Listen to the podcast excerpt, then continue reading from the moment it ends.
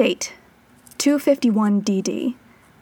Official journal entry of Azira Sinetra, first quill to the eighth scholar of Sados.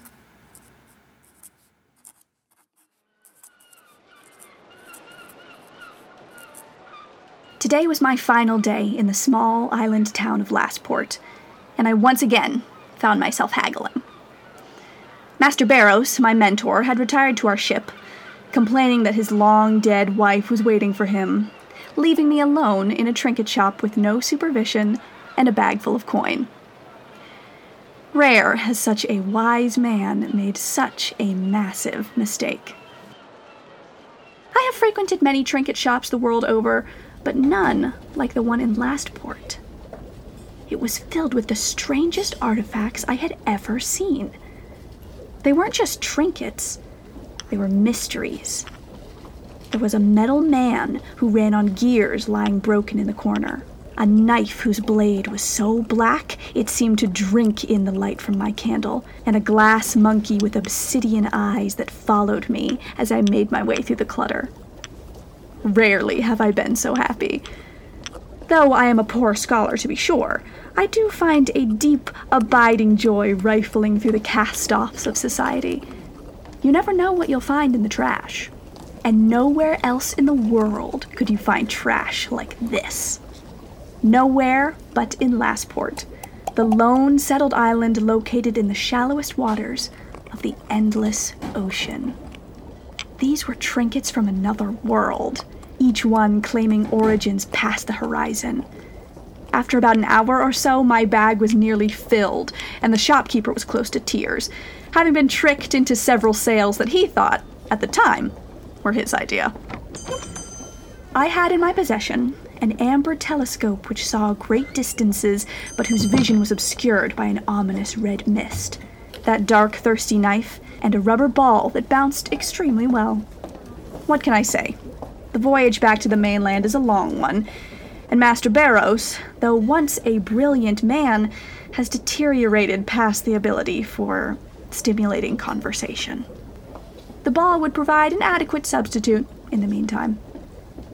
When my coin purse was empty, I begrudgingly prepared to leave, but stopped when something caught my eye. It was a large wooden chest with a broken brass lock. There were no markings upon it, nothing to garner any special interest from me, nothing but the wood. It was not especially fine wood, nor had it been polished or designed in any particular way.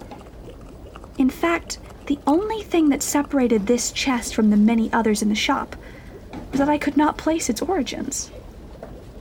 This was odd, as categorizing nature is one of my many duties as Barrows' second. I believed I knew every type of wood known. But this chest was not made of pine, oak, walnut, or cherry, nor agar, ivory, dalbergia, or bocote.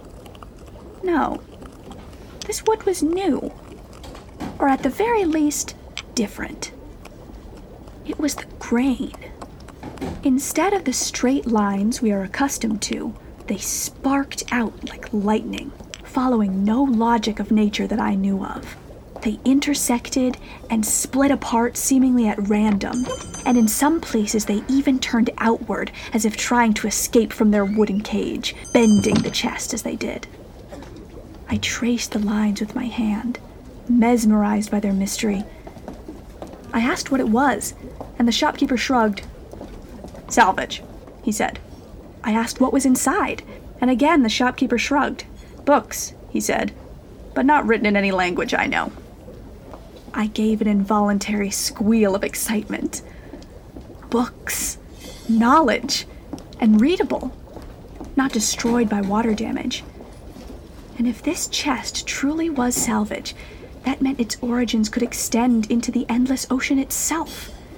It could be an account of what lies in the waters beyond the small docks of Lastport. In a bit of cruel revenge, the shopkeeper capitalized on my excitement swindling me out of both the telescope and the knife in my attempts to afford the chest. I did, however, manage to keep the bouncy ball. A small victory, but an important one, as I'm sure all can attest. Finally, after a haggling session I am still ashamed of, I had my servants load up the chest and return to the ship. Once safely below deck, I opened it. The chest resisted me, but using a crowbar as leverage, I proved the stronger. With a small exhalation of air, the top unsuctioned from the chest's body. The contents were dry, the chest miraculously sealed to the damaging hands of the ocean. My wonder at how a chest could be completely waterproof was drowned out by its contents. The thing was filled to the brim with books. They were old, to be sure, perhaps a hundred years or so, their pages dry and delicate. I find the spines of books lying next to one another to be truly one of the most beautiful sights this world has to offer. They are like the many brush strokes of a tapestry, each one doing its part to create the whole. And these spines took my breath away, cracked and aged as they were, each one a different texture, a different color, filling my eyes with a rainbow of knowledge that would put to shame any jewels or gold. Each book was numbered using the Sudosian alphabet. But what truly fascinated me was the writing. It was an old Verites letter system that had died out in the Great Imperial Purges nearly 80 years ago. The only reason I recognized it at all was that Master Barrows, in his delirium, often scribbles notes to his wife in this dead language. I do love a puzzle. And Master Barrows has taken the start of our voyage home poorly. He seems not to know where he is, nor who I am. Though this once disturbed me, I am now relieved. His dementia gives me freedom for the length of the voyage. A voyage of which I plan to spend every waking moment translating these fascinating texts. And with each word I read, the more my wonder grows. These books are diaries.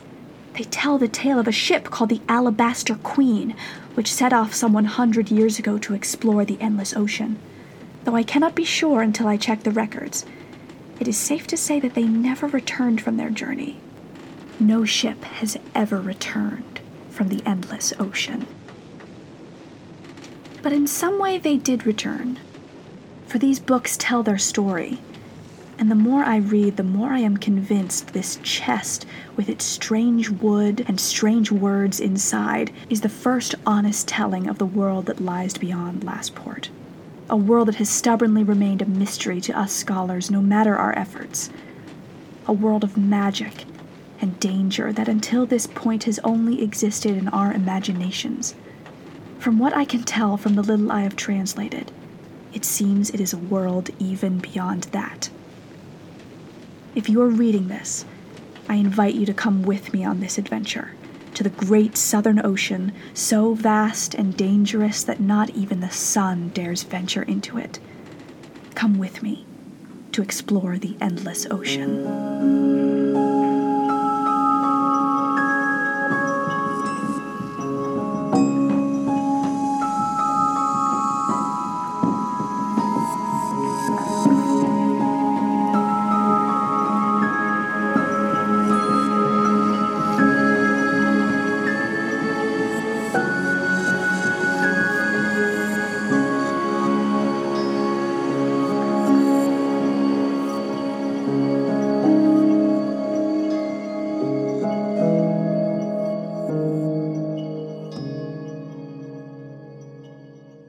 The Endless Ocean was written by Keenan Ellis and performed by Beth Seeley, and produced by the Fool's Gallery Podcast Network.